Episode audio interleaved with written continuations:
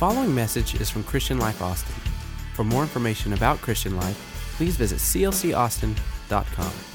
Thank you for listening.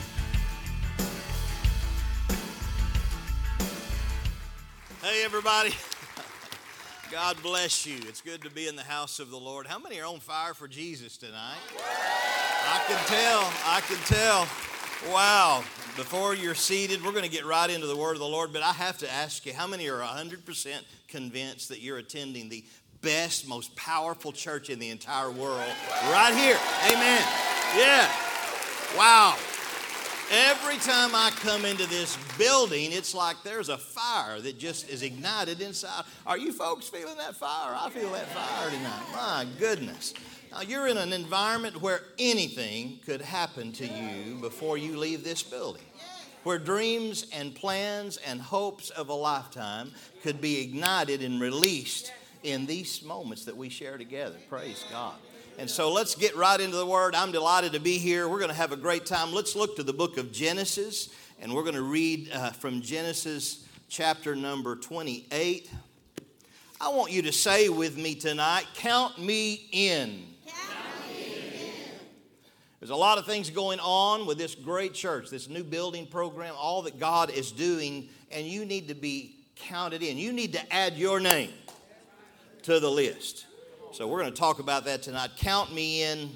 Releasing the power of covenant agreement. Releasing the power of covenant agreement. And I'm going to read a very familiar passage of Scripture that all of you, I'm sure, have studied before. But let's break it open and let the Holy Spirit minister to us tonight from this passage. Amen? All right. Genesis twenty-eight, verse ten. Now Jacob went out from Beersheba and went toward Haran. So he came to a certain place and stayed there all night, because the sun had set. And he took one of the stones of that place and put it at his head, and he lay down in that place to sleep. And then he dreamed, and behold, a ladder was set up on the earth, and its top reached the heaven. And there were angels of God ascending and descending on it. And behold, the Lord stood above it and said, I am the God of Abraham, your father, and the God of Isaac. The land on which you lie, I will give to you and to your descendants. Also, your descendants shall be as the dust of the earth. You shall spread abroad to the west and the east, to the north and south. And in you and in your seed, all the families of the earth shall be blessed. Behold, I am with you and will keep you wherever you go, and will bring you back to this land. For I, note, I love this passage. For I will not leave you until I have done all that I have spoken to you.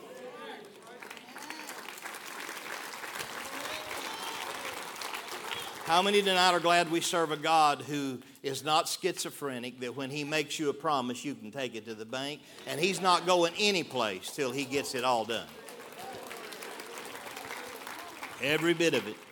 Then Jacob awoke from his sleep and said, surely the Lord is in this place, and I did not know it. And he was afraid and said, how awesome is this place? This is none other than the house of God, and this, the very gate of heaven. Then Jacob rose early in the morning and took the stone that he had put at his head, and he set it up as a pillar.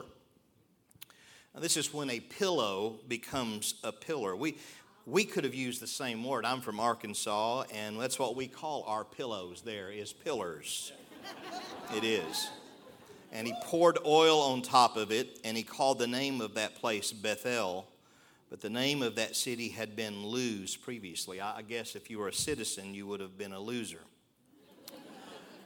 Then Jacob, and God was about to change that, amen? And then Jacob made a vow saying, if God will be with me and keep me in this way that I'm going, and give me bread to eat and clothing to put on, so that I can't come back, will come back to my father's house in peace, then the Lord shall be my God.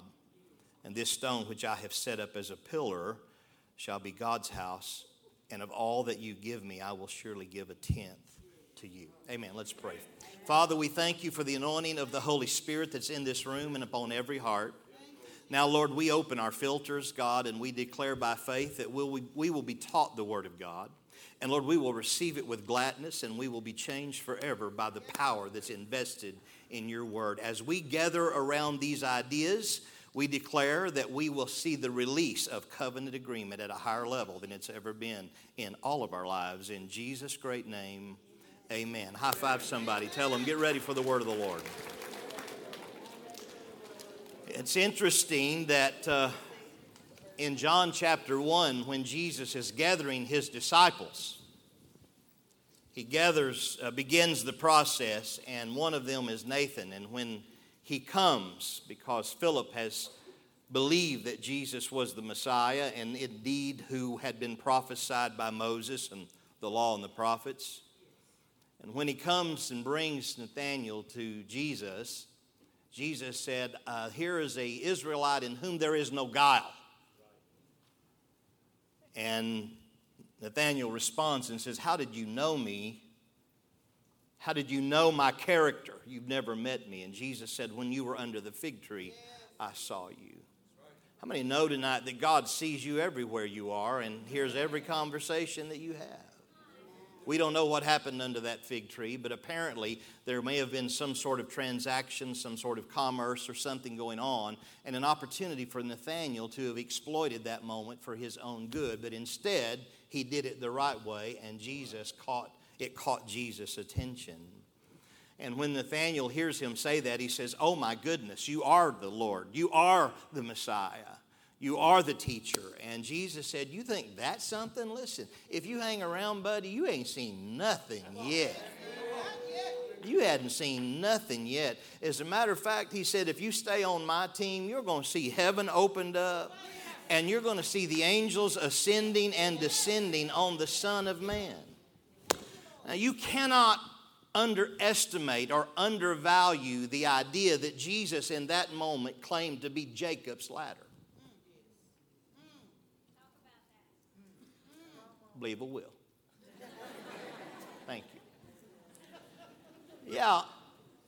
You see, to the Jewish mind, one of the most iconic stories in all of the Old Testament, in all of the Talmud, and all of the Torah, was the story of Jacob's ladder. They knew it. They learned it from their earliest days, from their earliest training days in the synagogal schools. They were taught of the importance. And listen, when you dealt with Abraham, Isaac, and Jacob, that's the big three. They knew all of those stories.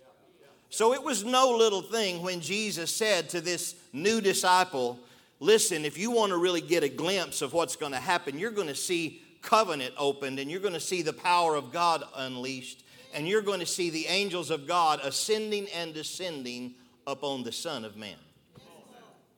All right, so let's just leave that there for a few moments, and let's shift gears and talk about energy. I, I, I'm not a scientist, and I don't know whether there are any. I'm sure in this city there are probably lots of scientists in the room, science teachers, whatever. If, if you're here, please don't identify yourself. And if you are here, just nod in agreement as I talk for a moment and, and give a, cut a guy a break, because I'm not a scientist. But I have studied a little about energy and have learned that there are two kinds of energy.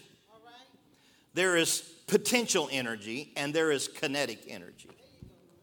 Potential energy is energy in reserve. It's energy that is held in reserve. The energy is there, but there's not been any way to access it and release it. Kinetic energy is energy that's in motion. It's energy that has been accessed. It's energy that has been released. For you to release energy, you have to have a switch. You have to have a valve. You have to have a spark. You have to have, you need a conductor if you're going to access energy that's held in potential and see that energy become a kinetic flow and a kinetic reality. Scientists tell us that we access energy in reserve through a portal called change. Change. Now, people don't often like to talk about change, and I've been through a lot of change in my life. How about you? How many have been through a lot of change in your life? How many wish God would get it right and leave it alone? Yeah, I've been through a lot of change. I'd be quite content if it never changed again. But there's something about change that releases something that you've not been able to access yet. In other words, it's there and it's available, but you've not been able to get to it yet, because there are things in your life that God wants to change. And when He changes those, it's like a spark. you know, we have a stack of logs. We uh, live up in Arkansas in the Ozarks, and we have a, a couple of different fireplaces, and we like to burn hickory. And there's nothing in the world in the early fall than on a cold morning than starting a hickory fire and letting it smell the house up. It's something else. That energy is stored in those logs, but you have to have a fire. You have to have a spark or a match to get that, that energy that's in the log from the log into the fireplace and convert it to a fire. Can I get an amen for that? And I'm the world's worst fire builder, and that's a fact. Now, Kath is not. She was raised in Montana, and this girl, listen, all I need to start a fire, I just need a, a, about a box of matches, and I need a gallon of gasoline, you know what I'm saying? And And but not her. No, no. Listen, when she gets ready to start a fire, she'll take one match and wad up a little piece of newspaper, and in a minute it's raging in the fireplace. I'm not sure how she does it, but she has a gift. It's amazing. But something's got to happen. There's got to be a spark. There's got to be. Sometimes when you come into a charged atmosphere, that's why you leave in such a high here, because something ignited inside of you and released a fire, a potential that was there all along. The energy was already here. It was already in you before you came, but you just need a little help. You just need a spark. You just need something to ignite it. When people want to buy a house, we save money and, and we put money into a savings account, and, and or or we go to the bank and we borrow the money, and we, we get that we have to identify a source of funding, of potential revenue. And then we have to come into agreement with the lender or with the bank or with the agent that we've made the deal with.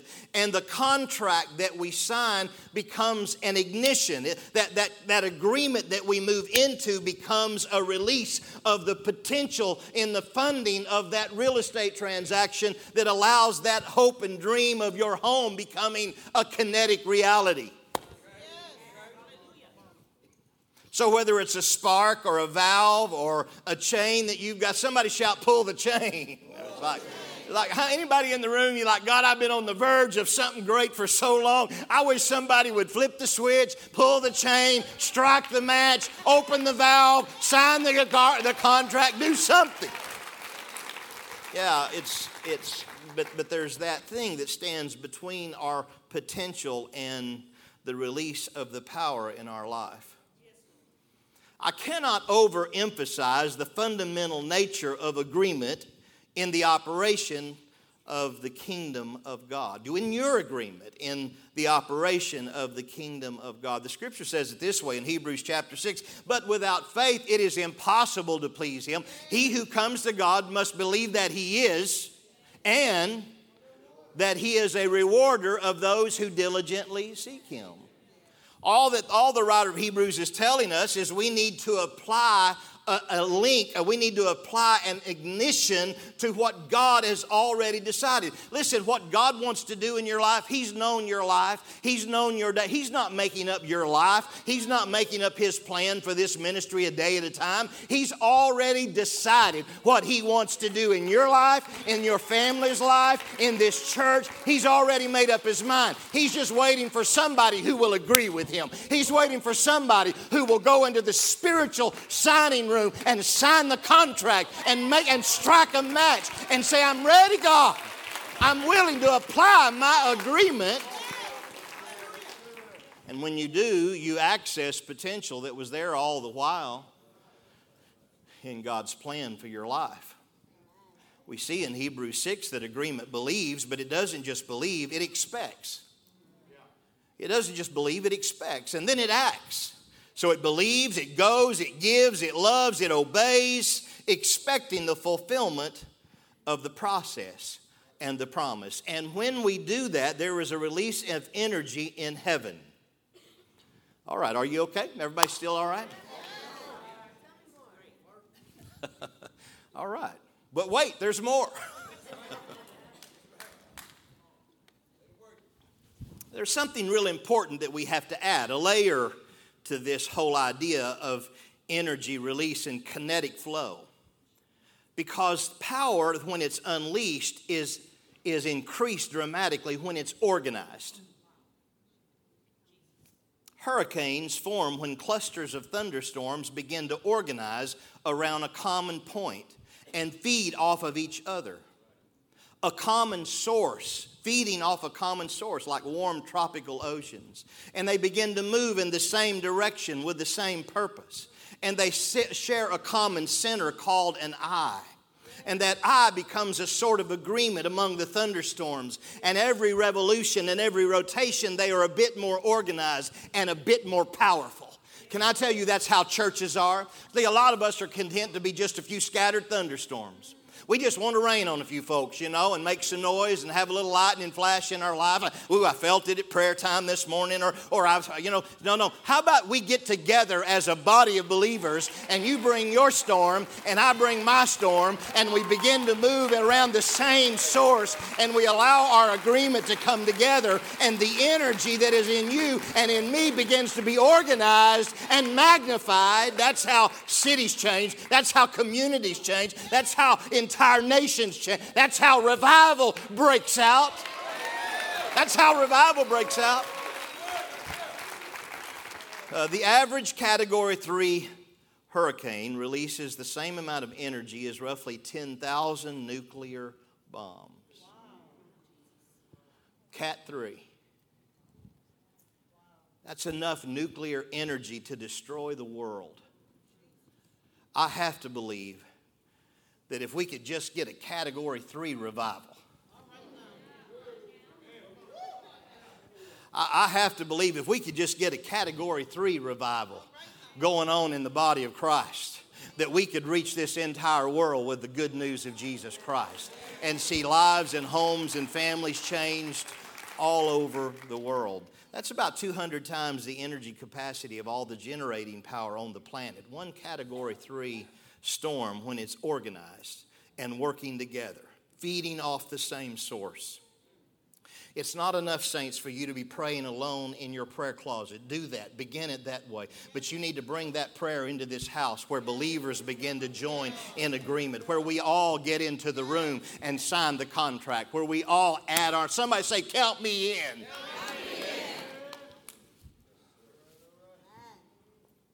Energy that's there. The, these storms create energy from energy that was already there. It just wasn't organized. When you agree with God and other believers, amazing things begin to happen. Well, you see, God gave us covenants in the Scripture so that we would have a point of reference and a common eye to create the storm.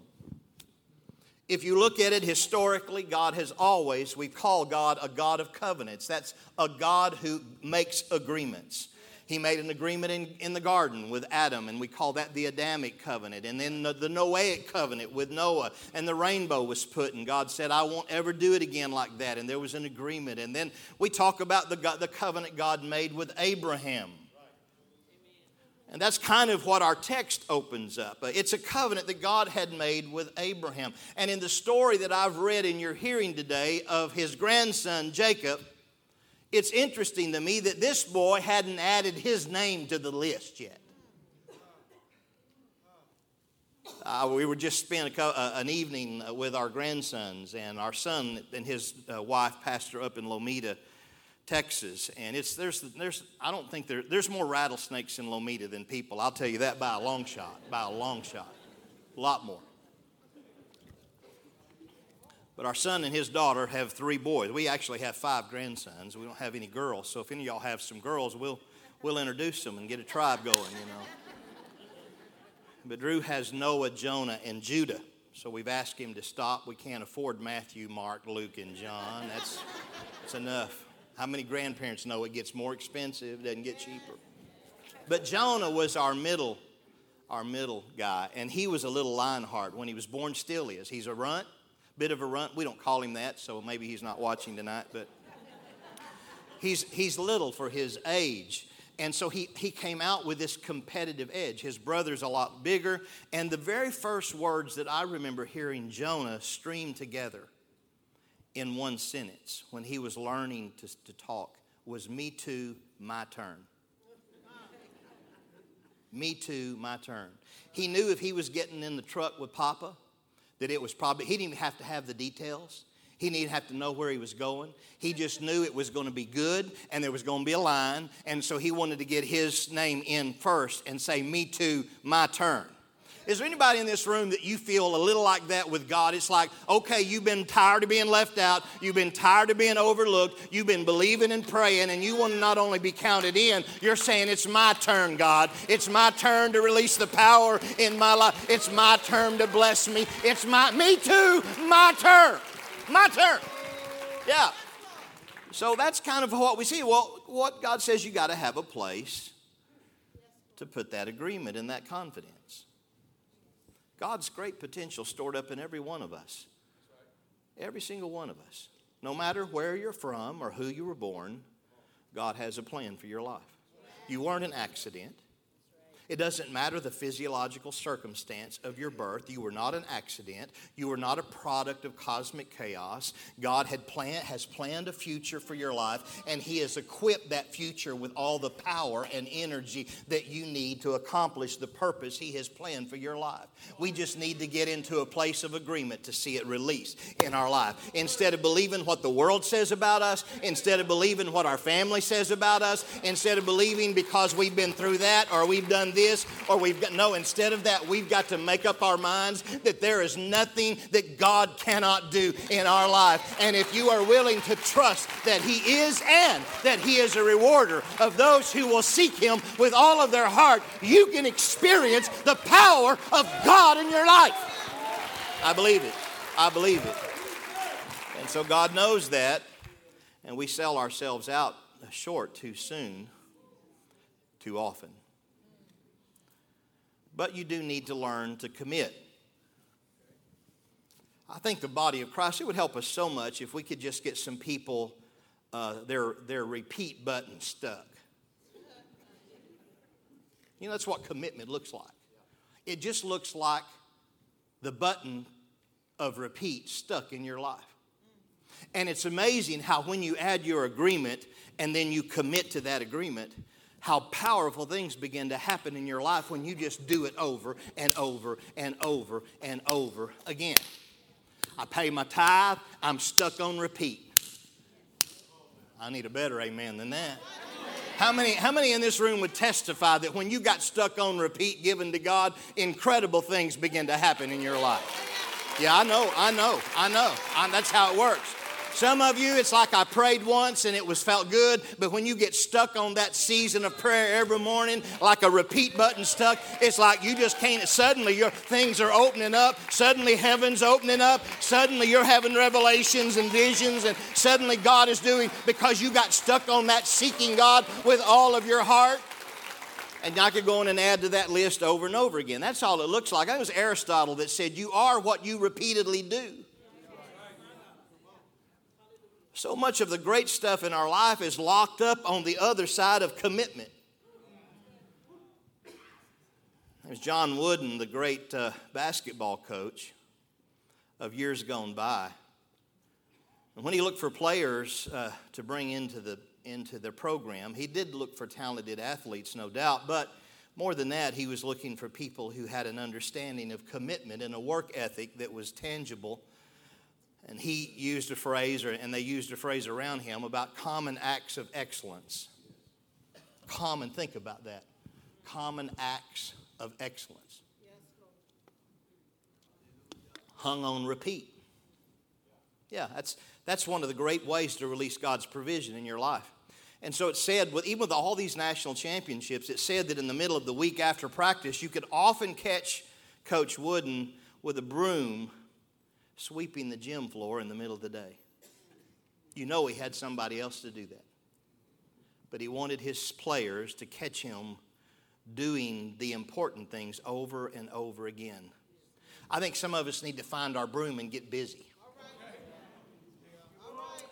I think some of us need to, I think I think some of that stuff we've been praying for in our life is just on the other side of a good broom over and over and over again. Finding a place to serve, finding a place to connect, finding a way to commit. It's amazing when people in this church catch you in uncommon acts of excellence in a repeat mode, what God can do in your life. Are y'all in the room with me this evening? I believe it with all my heart.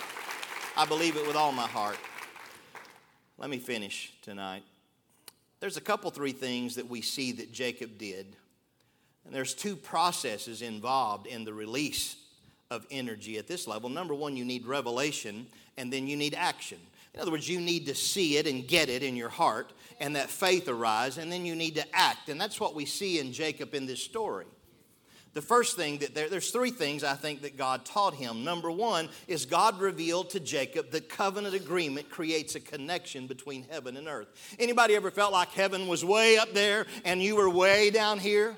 Well, I'll tell you how to put a ladder between the two. It's when you agree with what God has said in your life. When you agree with what God has said and you agree with what His Word says, in spite of all these situations around you, in spite of what's going on around you, when you simply add your agreement, it's like heaven opens and a ladder drops down. Jacob didn't know that. Jacob didn't know. This is a wayward boy. He's coming from a dysfunctional family. Uh, God is a God of his father and his grandfather, but Jacob hadn't counted himself in yet.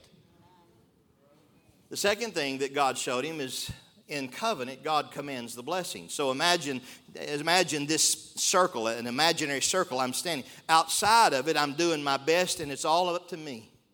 But when I step into that level of agreement, God suddenly takes over the commanding of the blessing.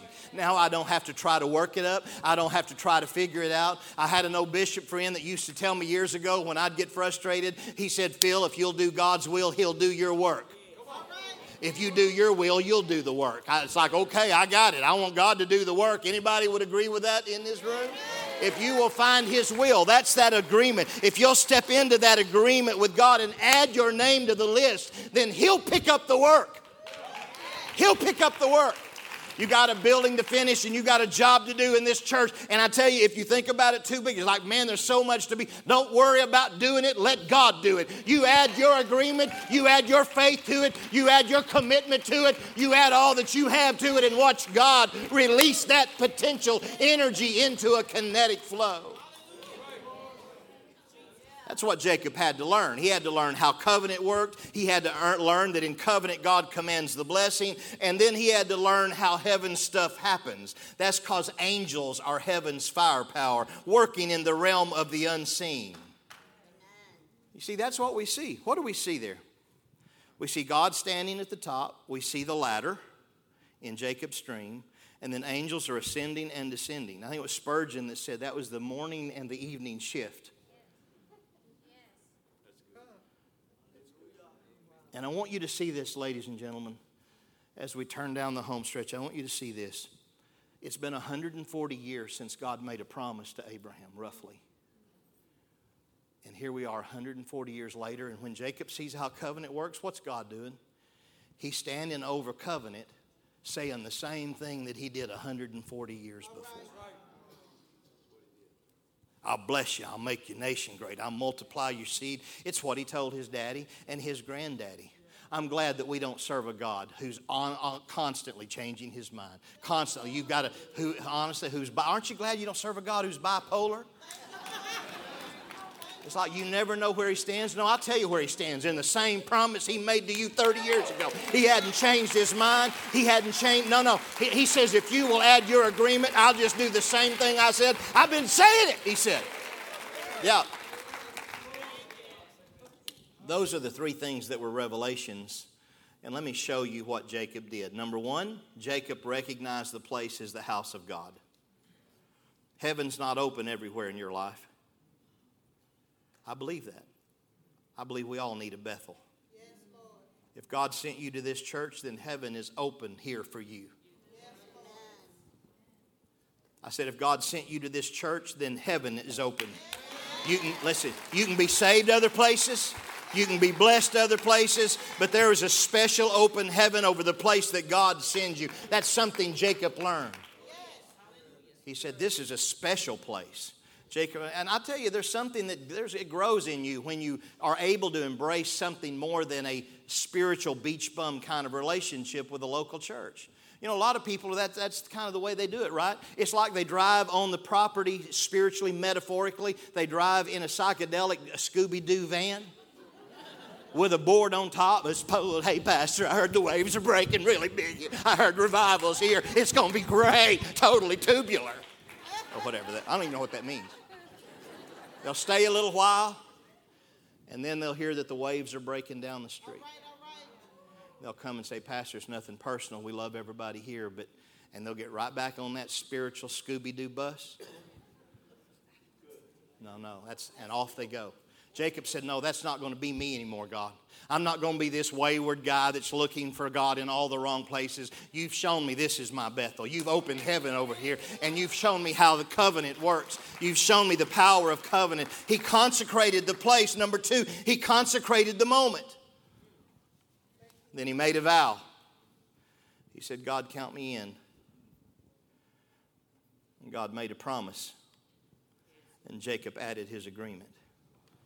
Up until this point, every time God identified himself by the nomenclature or the identity of the God of Abraham and Isaac, he never added Jacob's name. Prior to this, it was always, I'm the God of Abraham and I'm the God of Isaac. When Jacob said, count me in, God added Jacob's name. The next time that passage is used is in Exodus chapter three at the burning bush. bush. Where he appeared to Moses and he said, I'm the God of Abraham, your father, and the God of Isaac, and the God of Jacob. Stand with me, would you? How, how powerful is that level of agreement that not only will it change you forever, but it will change God forever? I don't fully understand all the theological ramifications of covenant agreement, but I can tell you this, God takes it so seriously that God would literally identify himself based on the change that happened on that stony ground outside of Jerusalem in that wayward boy's life. When Jacob said, you can be my God too. I don't want to just hear about what you did for dad and granddad, God. Would you add my name to the list? Count me in. Me too. My turn.